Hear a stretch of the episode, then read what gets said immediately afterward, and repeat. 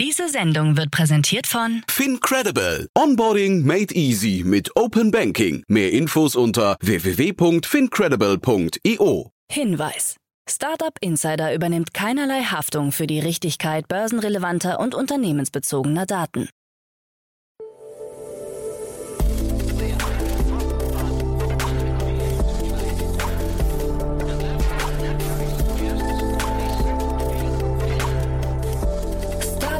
Insider Daily.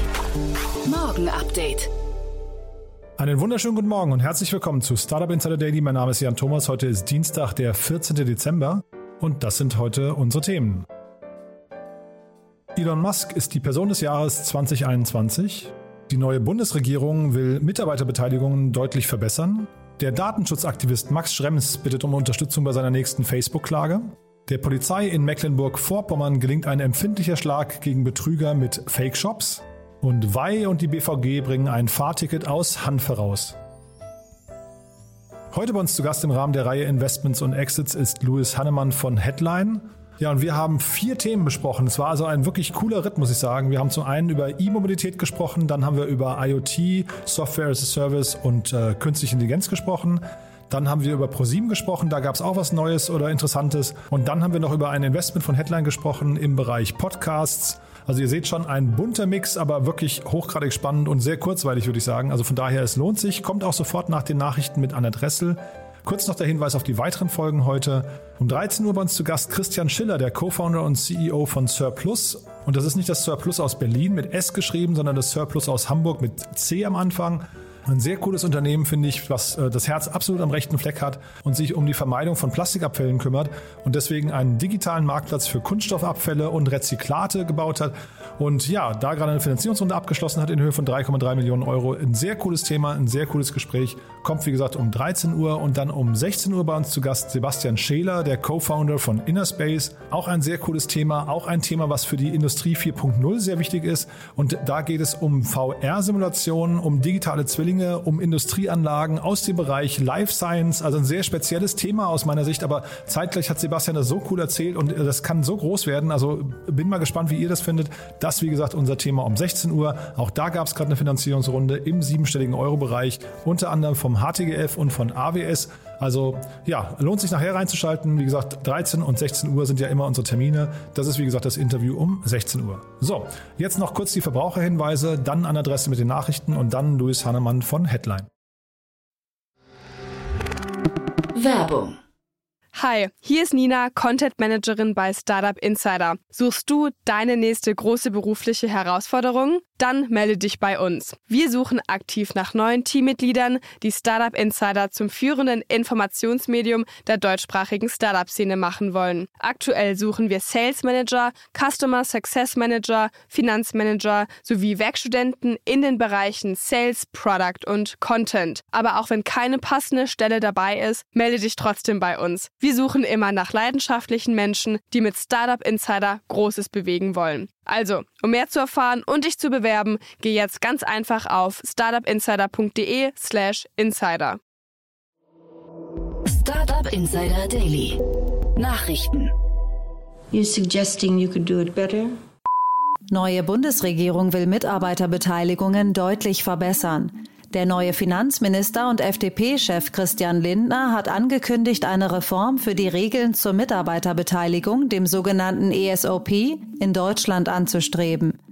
Via LinkedIn war zu lesen, dass sich Lindner vergangene Woche mit der Wirtschaftsministerin aus Spanien Nadia Calvino über das Thema Startup-Politik ausgetauscht habe. Infolgedessen wolle er das Thema Mitarbeiterkapitalbeteiligung im Vergleich zum Status quo deutlich verbessern. Seit Juli gelten in Deutschland neue Regeln bei der Mitarbeiterbeteiligung, die vom damaligen Finanzminister Olaf Scholz verantwortet wurden und für die es in der Start-up-Szene wenig positive Resonanz gab. Die spanische Regierung hatte am letzten Freitag einen Gesetzesentwurf verabschiedet, der das Land attraktiver für die Gründerszene machen soll. Dabei wurden unter anderem Steuererleichterungen, Visa-Anträge im Schnellverfahren und Online-Gründungen in sechs Stunden beschlossen. Geht es nach Lindner, soll der aktuell geltende jährliche Steuerfreibetrag von 12.000 Euro auf 50.000 Euro angehoben werden und die Steuerzahlungen erst mit einem Exit oder IPO fällig werden. Bundesinnenministerin will härter gegen Telegram vorgehen. Wie der Deutschlandfunk unter Berufung auf die Funke Mediengruppe berichtet, führte das Bundesamt für Justiz gegen Telegram bereits zwei Verfahren, auf die der Messenger-Dienst jedoch nicht reagiert habe. Grund für die Verfahren seien Verstöße gegen das Netzwerkdurchsetzungsgesetz. Bundesinnenministerin Nancy Faeser hat deshalb angekündigt, dass man härter gegen Telegram vorgehen wolle.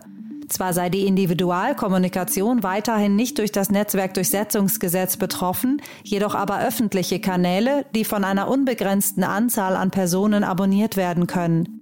Telegram müsse demzufolge offensichtlich strafbare Inhalte innerhalb von 24 Stunden löschen und rechtswidrige Inhalte innerhalb von sieben Tagen. Ferner gelte eine Meldepflicht an das Bundeskriminalamt, so der Bericht abschließend. I need your help. Max Schrems bittet um Unterstützung bei Facebook-Klage. Der Datenschutzaktivist Max Schrems hat seinen Auftritt bei der ZDF-Show Magazin Royal dazu genutzt, um für eine breite Mitwirkung bei seinem neuen Vorgehen gegen Facebook zu werben. Der Gründer und Vorsitzende der Datenschutzorganisation NOYB will anhand zusätzlicher User-Daten beweisen, dass die Werbung von politischen Parteien in dem sozialen Netzwerk gegen die Datenschutzgrundverordnung DSGVO verstößt. Dabei wolle er nicht nur Facebook in die Haftung nehmen, sondern auch die politischen Parteien, die Facebook-User gezielt mit politischer Werbung adressieren. Auch wenn dies nicht direkt verboten ist, so läge der Verdacht nahe, dass das soziale Netzwerk die politischen Ansichten der betroffenen Nutzerinnen und Nutzer ausgewertet habe, womit sowohl die Parteien als auch Facebook selbst gegen die DSGVO verstoßen haben könnte. Für die Beweisführung ist Schrems auf der Suche nach entsprechenden Belegen, um anschließend eine Musterklage anzustreben. Empfindlicher Schlag gegen Betrug mit Fake-Shops. Ermittlern aus Mecklenburg-Vorpommern ist möglicherweise ein empfindlicher Schlag gegen zwei mutmaßliche Internetbetrüger gelungen. Diese sollen von einem gesicherten Keller in Duisburg mindestens zwei Jahre etwa 55 Fake-Shops betrieben haben und damit einen Millionenschaden bei gutgläubigen Käufern verursacht haben. Dabei sollen sie über professionell gestaltete Internetseiten verschiedene Waren gegen Vorkasse angeboten, diese aber nach Zahlung nicht geliefert haben. Laut Staatsanwaltschaft sind mehr als 1000 Anzeigen aus dem gesamten Bundesgebiet eingegangen. Nach Durchsuchungen in drei Wohnhäusern in Duisburg und im Landkreis Hof wurden die beiden 38 Jahre alten Männer in Untersuchungshaft genommen, wie die Staatsanwaltschaft Rostock am Freitag mitteilte. Dabei waren etwa 80 Beamte aus Nordrhein-Westfalen, Bayern und Mecklenburg-Vorpommern im Einsatz. They have come to a decision. Knapp sechs Jahre Haft für die Betreiber des Cyberbunkers. Wie bereits angekündigt, wurden gestern im Verfahren um den sogenannten Cyberbunker sieben Männer und eine Frau vom Landgericht Trier zu Haftstrafen verurteilt. Das Gericht sieht es als erwiesen, dass sich alle acht Personen der Bildung und Mitgliedschaft einer kriminellen Vereinigung schuldig gemacht hätten. Den Beschuldigten wird vorgeworfen, mit ihrem Datenzentrum im rheinland-pfälzischen Traben-Trabach große Darknet-Marktplätze wie Wall Street Market oder Fraudsters gehostet zu haben. Die Verurteilten erhielten ungewöhnlich hohe Haftstrafen, die zwischen zwei Jahren und vier Monaten und fünf Jahren und neun Monaten für den Hauptangeklagten reichten. Von dem Vorwurf der Beihilfe zu den rund 250.000 Straftaten, die über die gehosteten Seiten gelaufen sein sollen, sprach das Gericht alle Angeklagten frei.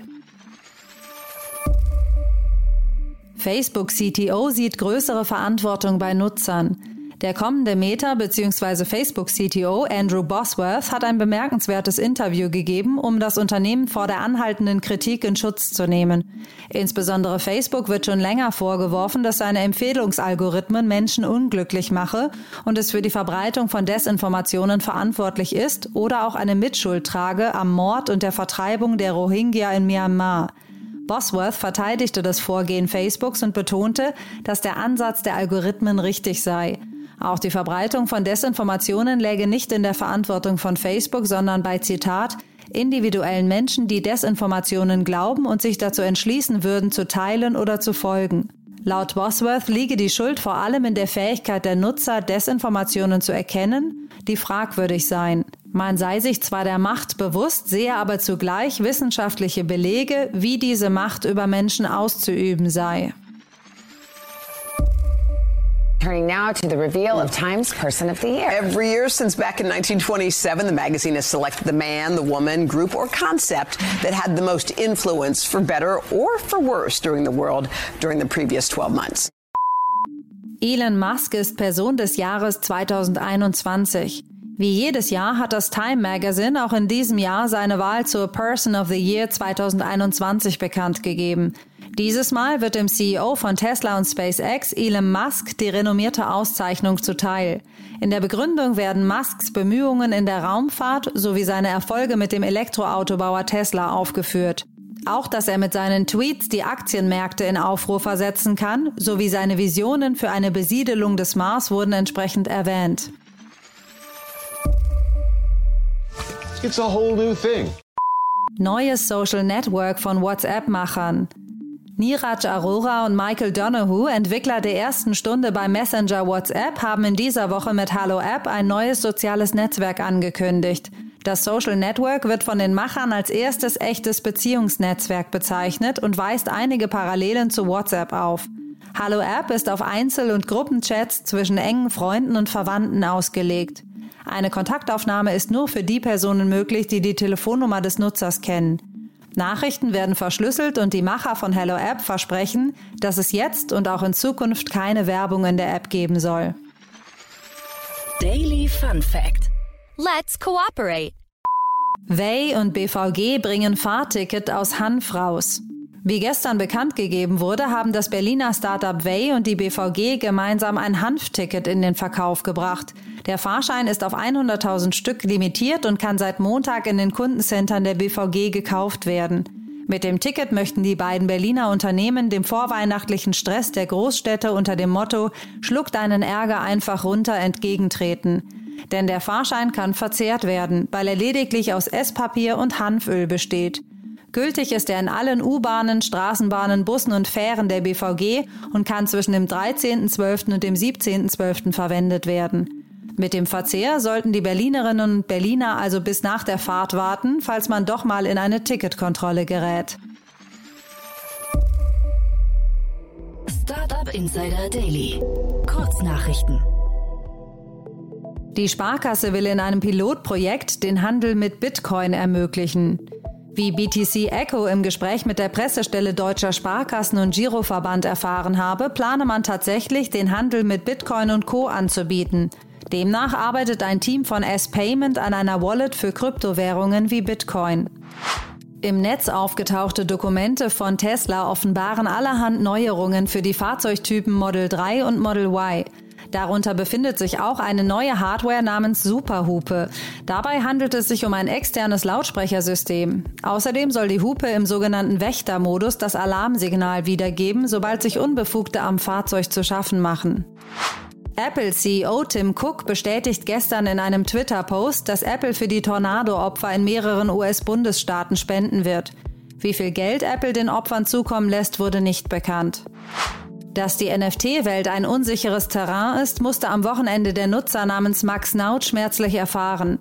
Er hat versehentlich ein NFT aus der Board Ape Yard Club-Reihe für ein Hundertstel seines eigentlichen Wertes verkauft. Statt der geplanten 75 Ether, umgerechnet rund 300.000 Dollar, wurden plötzlich nur 0,75 Ether, was 3.000 Dollar entspricht. Max Naut führte dies auf einen kurzen Konzentrationsmangel zurück, wie er im Interview gegenüber CNET erklärte.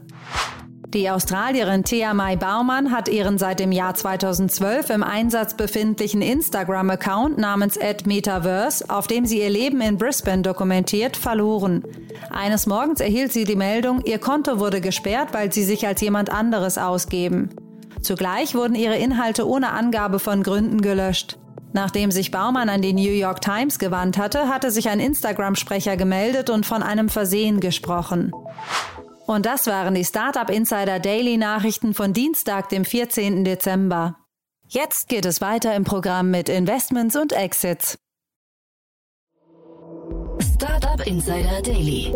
Investments und Exits. Ich freue mich sehr. Louis Hannemann ist wieder hier von Headline. Hallo Louis. Hallo Jan, schön hier sein zu dürfen. Ja, ich freue mich sehr, ganz, ganz großartig. Und wir haben gerade schon gesehen, wir haben eine, eine, spannende Reihe an Themen, die aber alle für mich nicht so ganz zugänglich sind. Deswegen ich freue mich total, dass du sie mir jetzt erklärst. Äh, und vielleicht, bevor wir loslegen, oder vielleicht machen wir das hinten dran, weil wir haben gesagt, wir reden auch noch über ein Investment von euch. Dann würde ich sagen, machen wir so ein kleines Headline-Recap. Wer seid ihr eigentlich im Profil? Das machen wir dann auch im Anschluss, ja? Ja, sehr gerne. Lass uns so machen. Super. Dann legen wir los mit Compleo, ja? Ja, sehr gerne. Dortmund. Also mhm. genau, also Compleo finde ich spannend, auch wenn es jetzt keine ganz klassische Venture Capital äh, Runde ist, ähm, aber interessant vom Thema her, weil es im Endeffekt in einem der Boommärkte stattfindet, in ähm, der, sagen wir mal, Schnittstelle erneuerbare Energien und E-Mobilität weil die bauen äh, Wallboxen und Wallboxen sowohl für den ähm, Privatnutzer, der irgendwie das Glück hat, in einem Eigenheim zu wohnen, als auch sozusagen für B2B-Solutions. Das heißt, wenn ich jetzt ein äh, Fitnessstudio habe oder ähm, irgendwie ein Supermarkt bin und möchte, dass meine Kunden in Zukunft äh, elektrisch laden können, ihre Autos und das so ein bisschen als Incentives aufzubauen, dann kann ich mich an ähm, Compleo ähm, wenden. Und ähm, das Spannende äh, ist, die haben eine Kapitalerhöhung gemacht und äh, ein Großteil des Geldes, ähm, was da eingenommen worden äh, ist, also die haben jetzt gerade quasi vollständig äh, abgeschlossen, geht in den Kauf von ähm, Energy, sozusagen E-Mobility Solutions. Das heißt, die haben jetzt auch schon in Deutschland da eine ganz gute Reichweite an Stellen, wo man ähm, laden kann. Ja, nee, ich wollte nur sagen, das ist eine AG tatsächlich sogar, ne? weil du sagst Kapitalerhöhung, das, das fand ich nochmal interessant, das sieht man auch nicht so häufig, ne? Ja, richtig. Der ist relativ früh schon äh, ja, ein Börsengang gewesen. Ähm, und man, man merkt jetzt aber an den Summen ist es jetzt noch nicht eine riesig, riesig große ähm, Firma, ne? aber die haben jetzt ähm, äh, ja, einen guten Amount sozusagen ähm, geraced und ein Großteil, wie gesagt, geht jetzt sozusagen dann in den Kauf ähm, von dieser dann zukünftigen Tochterfirma. Und es ist natürlich interessant, darüber kommt man relativ früh in eine Early-Firma rein, auch als ähm, ja, nicht Venture Investor, sage ich jetzt einfach mal. Ja. Und ähm, die Hypothese ist natürlich die, manche Leute versuchen jetzt irgendwie die Analogien zu, zu Tankstellen ähm, aufzubauen. Aber ich sehe es ein bisschen anders, weil ähm, du brauchst natürlich in einer Tankstelle werden wirklich pro Tag Hunderte, teilweise in, in großen Tausende sozusagen ähm, Autos versorgt und du brauchst viel, viel mehr Elektroladestellen. Das heißt, das Marktvolumen könnte nochmal deutlich höher sein und du kannst natürlich noch viel mehr Fantasie reinbringen, weil mit Strom kannst du natürlich noch viel mehr machen. Wenn ich jetzt so in Richtung Smart Grid auch denke, ne, dass vielleicht auch aus den Autos sozusagen Strom wieder zurückfließen kann als Energiespeicher. Daher kommt so ein bisschen, sage ich mal, die, die Fantasie auch in diesem äh, Markt hinaus, weil jetzt manche, manche Spötter sagen, am Ende sind es bessere Steckdosen, aber ich sehe da äh, perspektivisch sozusagen ähm, viel, viel mehr äh, drin in dem Markt. Aber wenn du sagst, du siehst da mehr drin, ähm, ist denn Headline in dem Markt aktiv? Weil also äh, ich, ich frage mal generell die Investorenbrille. Mir scheint das ein sehr kapitalintensiver Bereich gerade zu sein, oder? Hm. Also generell ist es, also stimmt, es ist ein kapitalintensiver Bereich. Wir schauen uns verschiedene Sachen in dem Bereich an, haben aber jetzt noch nichts im ähm, Portfolio und ähm, glauben, ähm, wie so häufig, dass es natürlich auch verschiedene Layer gibt, die besonders attraktiv sind. Ne? Jetzt nicht der reine ich baue die komplette Hardware selbst Mensch zu sein, sondern der, der irgendwie einen Software-Layer baut oder eine Plattform sozusagen, eine ordentliche Brand ähm, aufbaut, die die Endkunden oder B2B-Kunden dann auch wirklich interessant finden. Ne? Das ist ja bei jedem Markt sozusagen am Ende äh, die Frage, wie positioniere ich mich ähm, da drin. Und man sieht auch schon bei Compleo, ne, so wenn man sich jetzt irgendwie so ein bisschen ähm, ich habe mich ein bisschen eingelesen, auch sieht, dass der, der Vorstandschef dort auch sagt, er möchte mehr in Richtung Software gehen. Das ist sicherlich auch ein Signal an Investoren, weil natürlich der Software-Teil deutlich attraktiver ist und mehr Margen verspricht als jetzt das reine ähm, Hardware-Geschäft. Ja. Aber ich meine, generell kann man wahrscheinlich festhalten, da ist einfach gerade ein Markt, der ist tatsächlich komplett in der Transformation, im Umbruch und da werden wahrscheinlich jetzt die Claims innerhalb der nächsten fünf bis zehn Jahre neu abgesteckt, oder? Ja, richtig. Und ich glaube eher so, sogar noch in die Richtung äh, die nächsten fünf Jahre.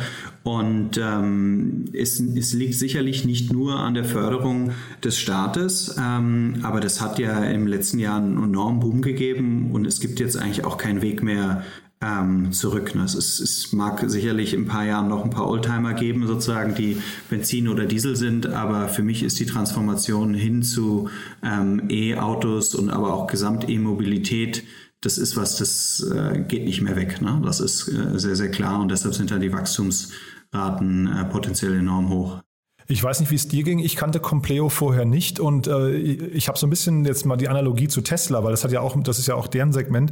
Äh, Tesla ist ja unglaublich gut im Thema, äh, im, im, Bereich ähm, Kapitalmarkt-Story erzählen. Ne? Ähm, also da, also diese Story-based äh, ähm, ähm Marktvolumen oder oder äh, Bewertung aufbauen das habe ich jetzt hier noch gar nicht gesehen. Siehst du hier eine Story, die das, die, die Dimension hätte, hinterher auch so einen Markt zu entzünden, so eine Fantasie zu entfachen? Oder ist das einfach ein kon konventionelles oder konservativ denkendes deutsches Unternehmen? Ich kenne die Firma nicht gut genug, um es ordentlich zu beantworten, aber mein Eindruck war auch, wenn ich, wenn ich das lese, wenn ich mich so ein bisschen umhöre, dass es eher ein deutsches bodenständiges Unternehmen in einem Wachstumsmarkt ist. Also so, so die Tesla-Analogie, also das habe ich da jetzt noch nicht. Ne? Jetzt auch in dem Interview sozusagen mit dem ähm, äh, Vorstandsvorsitzenden, das ist eher, eher, eher gut und ordentlich als jetzt so ein bisschen ja auch die, die Craziness von einem, von einem Elon Musk oder die, die, die komplette Vision. Mars-Trips habe ich auch noch nicht gesehen. Ja. Ja, muss ja, muss ja auch nicht schlecht sein, nur zeitgleich die, ähm, man muss sich ja, glaube ich, auch ein bisschen fragen, wo wird die Schlacht hinterher geschlagen, ne? Und wahrscheinlich ist ja der Kapitalzugang hinterher auch eine wichtige Komponente, ne?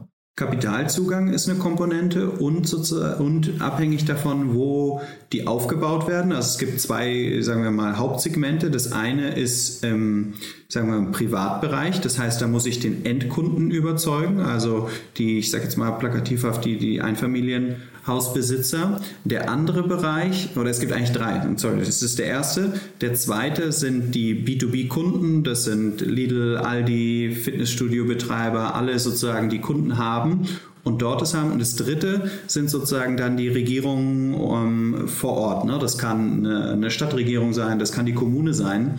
Und gerade für Letzteres ist, glaube ich, wenn man nicht Tesla ist, sondern eher ein bodenständiges deutsches Unternehmen, teilweise deutlich einfacher ähm, zu überzeugen, sage ich jetzt mal. Ja. Weil aber trotzdem, also du hast jetzt die Stromanbieter da nicht mit reingenommen, weil Strom hinterher einfach eine Commodity ist. Ne? Das, ist das ist hinterher gar keine entscheidende Größe mehr in diesem Markt. Doch, ist es schon. Die, die Stromanbieter sind, ich habe jetzt die drei, die ich genannt habe, sind quasi die Zielgruppen.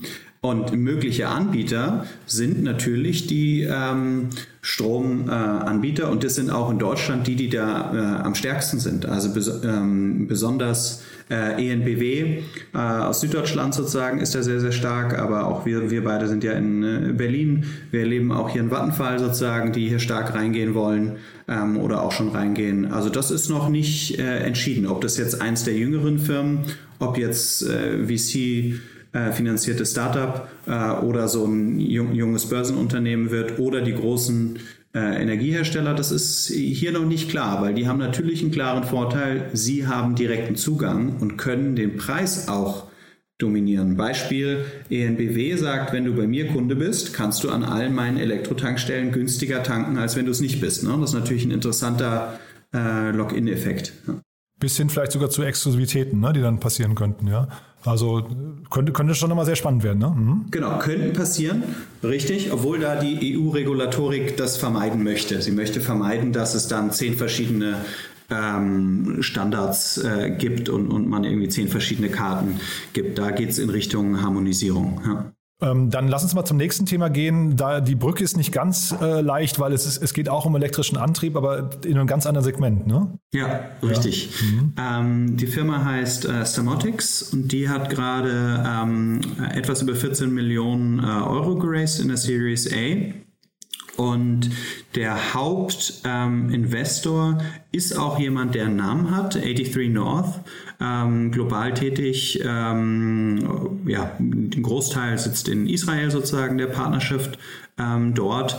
Und das ist ähm, eine Firma, die ermöglicht, Industriekunden wirklich zu schauen, welche ihrer Maschinen ähm, noch in welchem Status sind. Wie gut geht es denen? Wann werden die ausfallen? Und das besondere Element, und da ist jetzt auch die Brücke zu dem Deal, den wir vorher besprochen haben, geht es um strombetriebene Maschinen. Ne? Das heißt, es können ähm, Heatpumps sein, es können also Wärmepumpen, alle sozusagen äh, strombetriebenen Maschinen, weil man kann sehen sozusagen in deren äh, Interface dann, gibt es da schon irgendwelche Anzeichen sozusagen? Und es ist da ein bisschen unsexy jetzt vielleicht für Privatkonsumenten, aber für Firmen ist es super wichtig zu wissen, wann muss ich was austauschen oder nicht, weil die, die Folgekosten, wenn ich eine Maschine zu spät austausche und sie kaputt geht, sind enorm hoch.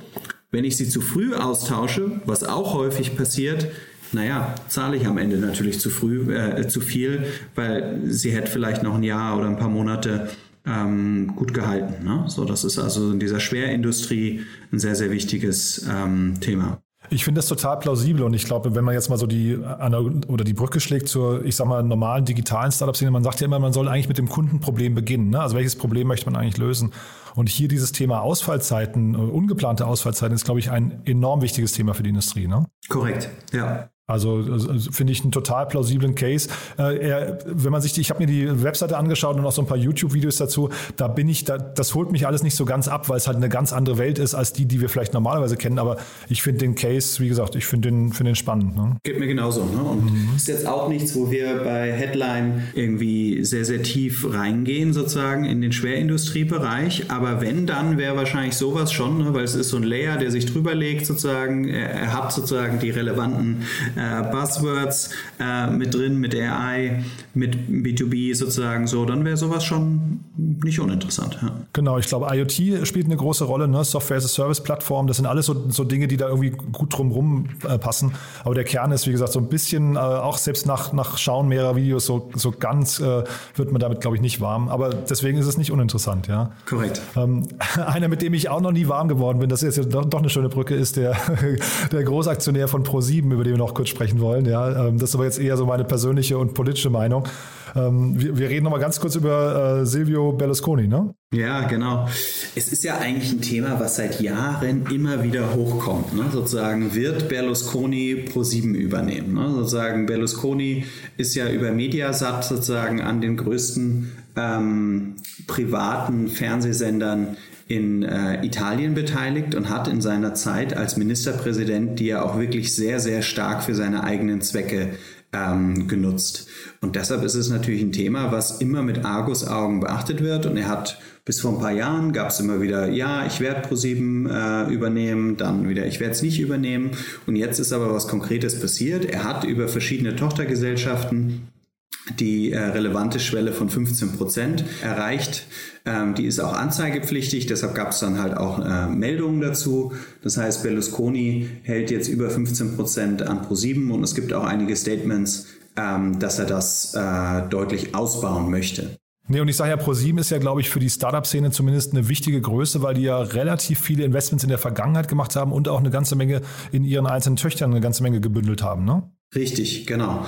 ProSieben hat ähm, sowohl ähm, Eigeninvestments gemacht, ähm, als auch ähm, viele äh, Media for Equity Deals. Ne? Das heißt, die hatten damals auch Anteile an den Zalando oder haben, an, haben sich ein ordentliches Portfolio aufgebaut, haben aber sehr viel davon auch wieder schon äh, liquidiert und sind jetzt in der Partnerschaft mit äh, General Atlantic, was ja ein sehr großer ähm, Investor ist, und haben eine Gruppe aufgebaut, wo sie die äh, besonders attraktivsten Assets äh, gebündelt haben. Besonders hervorzuheben ist da die äh, Parship äh, Meetic-Gruppe, zu der sehr, sehr viele, also da Parship, Elite-Partner, die ganze, ganze Meetic- Gruppen, die, die haben hunderte Tochterfirmen noch, die wir jetzt nicht alle aufzählen können. Aber deshalb sind die schon sehr relevant, auch in der ähm, äh, Startup-Szene sozusagen ähm, über Media for Equity, aber auch über Direktinvestments sind die da ähm, reingegangen. Und man verfolgt es schon so ein bisschen, ähm, aber man merkt schon auch immer mal wieder, es ist Konzern im Sinne von, es gibt Phasen, wo das ein äh, Vorstandsvorsitzender besonders spannend findet, dann geht viel Geld rein, dann ja, es ist irgendwie nicht mehr so spannend, dann wird wieder abgestoßen. Ne? Also das erlebt man schon auch. Ja, sie hatten so, glaube ich, 2013, 2014 hatten sie auch diesen eigenen äh, Accelerator äh, Epic Companies ne, hier in Berlin aufgebaut.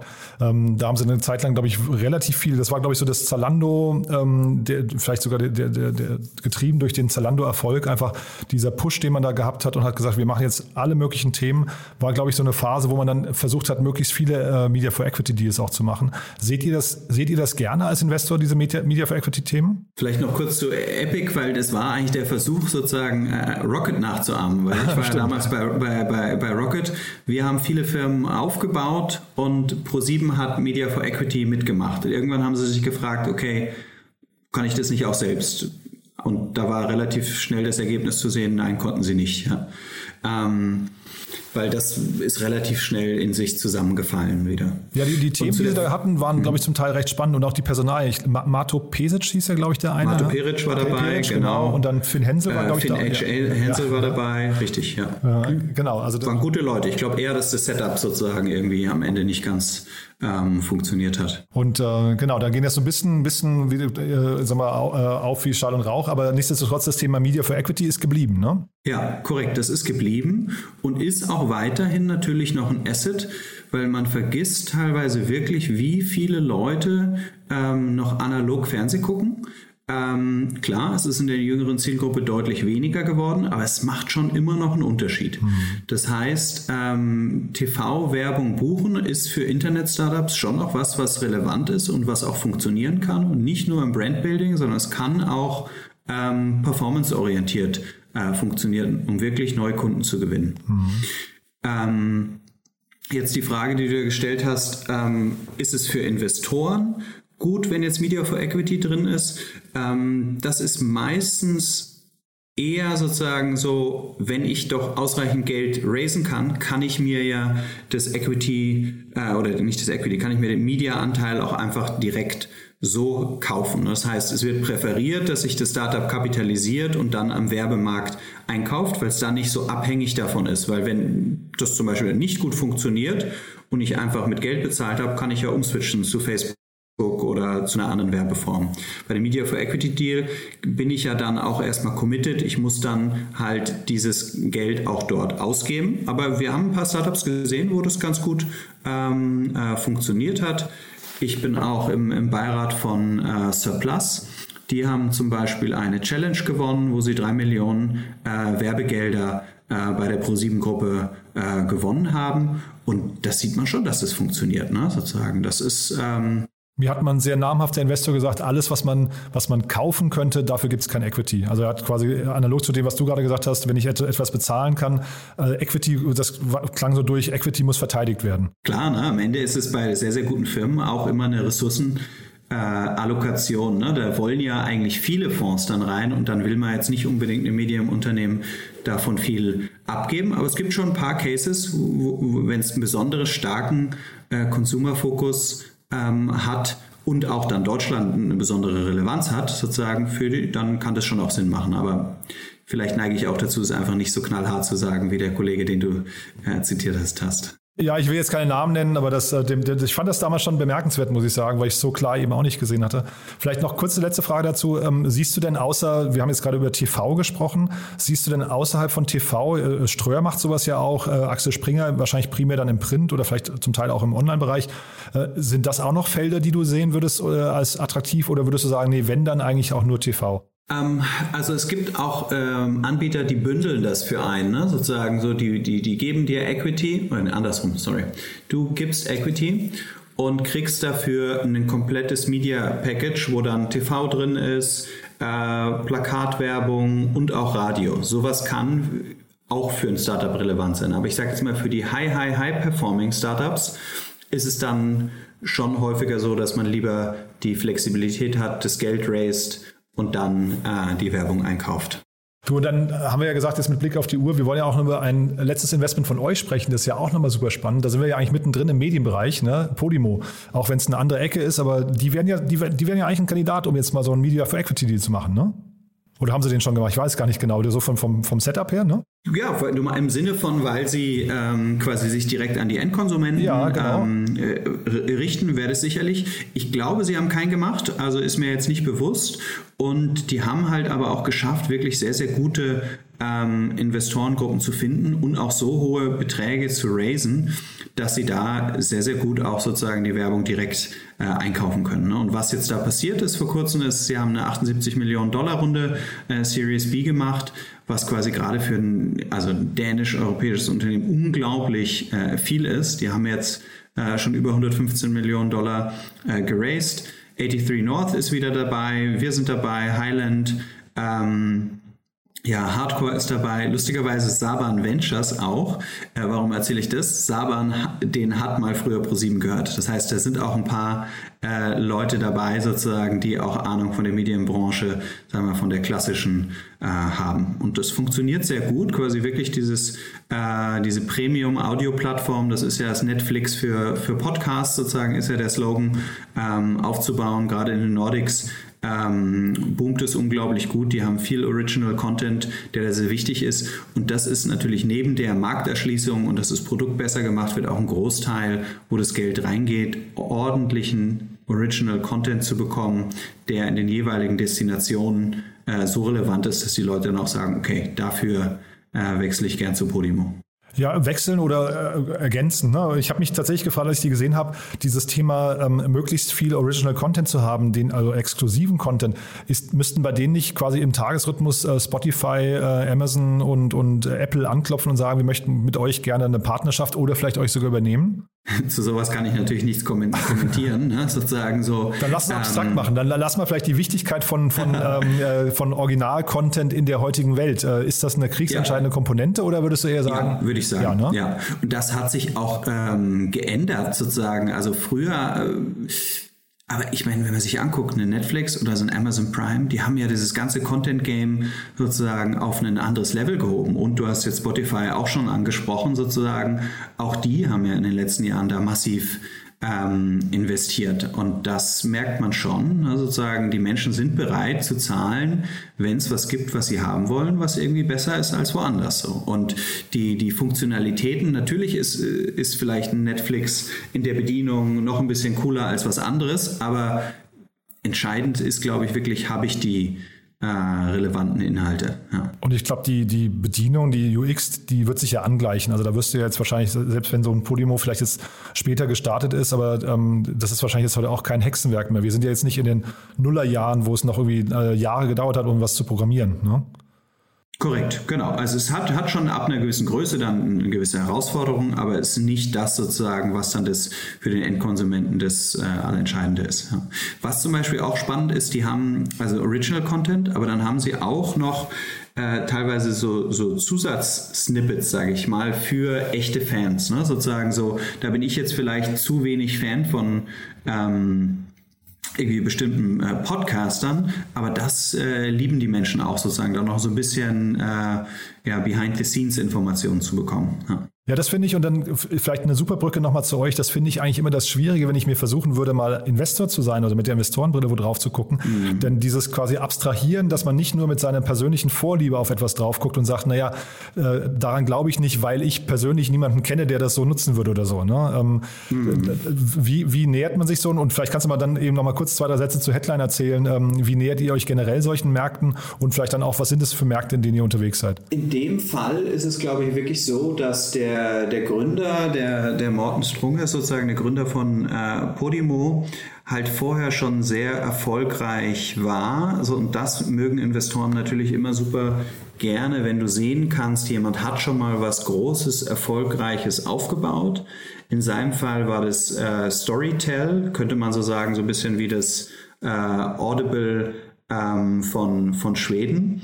Und ähm, ja, ist auch börsennotiert, es ist eine, also eine Erfolgsgeschichte.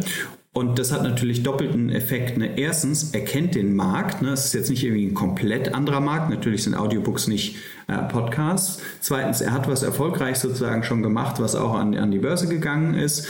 Und dann drittens muss man natürlich wirklich auch an den, an den Use Case und an die, ich sag mal, an das, ist es jetzt der richtige Zeitpunkt? Ne? Wir nennen das immer dieses Why Now. Ne? Was hat sich jetzt geändert? Ne? Und das ist sehr klar. Ne? Das ist Spotify, das ist Netflix, das ist so ein bisschen der, der Zeitgeist auch sozusagen da in den Subscription-Bereich ähm, reinzugehen. Ähm, also die Kombination aus dem Team sozusagen, richtiges äh, Timing, Track Record war hier, glaube ich, sehr, sehr wichtig, dass wir da auch sehr, sehr früh ähm, mit reingegangen sind.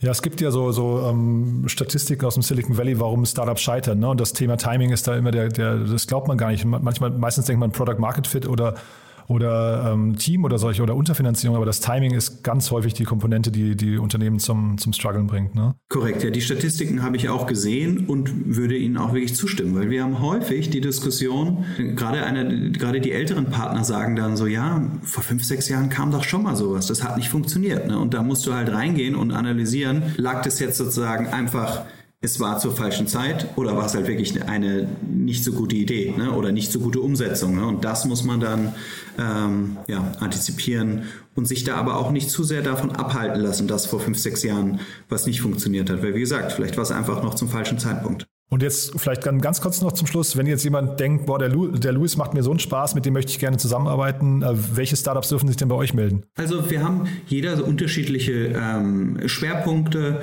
Ähm, ich würde sagen, alle B2B SaaS-Firmen sind gerade sehr, sehr ähm, angesagt, dürfen sich wenden. Wir haben aber auch einen starken Consumer Subscription Bereich. Ne? Das heißt, wenn man jetzt irgendwie eine App hat, die sehr gut funktioniert. Und wir sind schon auch noch jemand, der gerne Traction sieht. Auch wenn wir jetzt früher investieren als früher, wir machen jetzt auch Pre-Series A Investments, aber eine gewisse Traction oder einen äh, Track Record ähm, wäre schon gut. Und sonst haben wir es natürlich auch nochmal auf headline.com ein bisschen versucht zu ähm, beschreiben und haben da auch ein Formular, wo man dann, ähm, wenn man jetzt die Leute nicht persönlich kennt, direkt äh, uns anschreiben kann. Super, ja, wir haben ja hier im Podcast schon mehr, mehrfach über große Themen von euch gesprochen. GoPuff war ja eins davon, So Rare und sowas.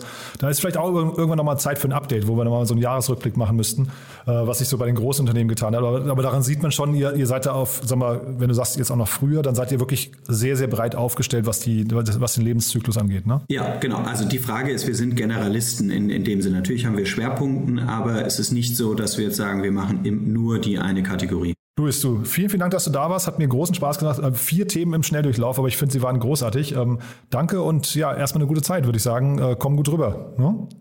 Ja? Cool. Das wünsche ich dir auch, Jan. Bis dann. Bis bald. Ciao. Werbung. Hi, hier ist Paul, Product Manager bei Startup Insider. Willst du wissen, welche Startups aus Hamburg, Mannheim oder vielleicht auch Bielefeld sich mit künstlicher Intelligenz beschäftigen? Oder wie zum Beispiel das Portfolio von Earlybird oder HV Capital aussieht? Entdecke all das und noch viel mehr auf unserer Plattform. Kostenlos und ohne Begrenzungen. Unsere Datenbank umfasst über 20.000 Profile aller relevanten Startups, Investoren und Personen, die darauf warten, von dir entdeckt zu werden. Also, wenn ich dein Interesse geweckt habe, schau einfach mal auf unserer Plattform vorbei unter startupinsider.de/slash insider. Startup Insider Daily, der tägliche Nachrichtenpodcast der deutschen Startup-Szene. So, das war's für heute Vormittag. Das war Louis Hannemann von Headline. Ich hoffe, es hat euch genauso viel Spaß gemacht wie mir. Wenn dem so sein sollte, wie immer die Bitte, teilt das gerne an eure Freunde, Bekannte, Arbeitskolleginnen oder Co-Gründer. Wir freuen uns immer, wenn wir noch mehr Leute erreichen. Und ihr seht ja, man kann hier wirklich viel, viel lernen. Und es geht hier auch immer um äh, sehr unterschiedliche Themen. Dafür sind eigentlich die beiden Folgen nachher die besten Beispiele. Um 13 Uhr geht's hier, wie gesagt, weiter mit Christian Schiller, dem Co-Founder und CEO von Surplus. Da reden wir über das Thema Abfallvermeidung und um 16 Uhr dann Sebastian Scheler, der Co-Founder von Innerspace. Da reden wir über VR-Simulationen für die Industrie 4.0. Das Tiroler Startup beschäftigt sich mit dem Fokus Life Science, hat ein bisschen was mit dem Metaverse zu tun, hat sehr viel zu tun mit Weiterbildung und Mitarbeiterschulung. Also ein sehr cooles Thema. Beide Unternehmen haben Finanzierungsrunden abgeschlossen, also sind auf einem guten Weg. Es lohnt sich reinzuschalten. Deswegen vielen Dank an euch, wenn ihr das weiterempfehlt. Und ja, ansonsten danke fürs Zuhören und ja, hoffentlich bis später. Bis dahin euch allen erstmal noch einen erfolgreichen Tag. Ciao, ciao.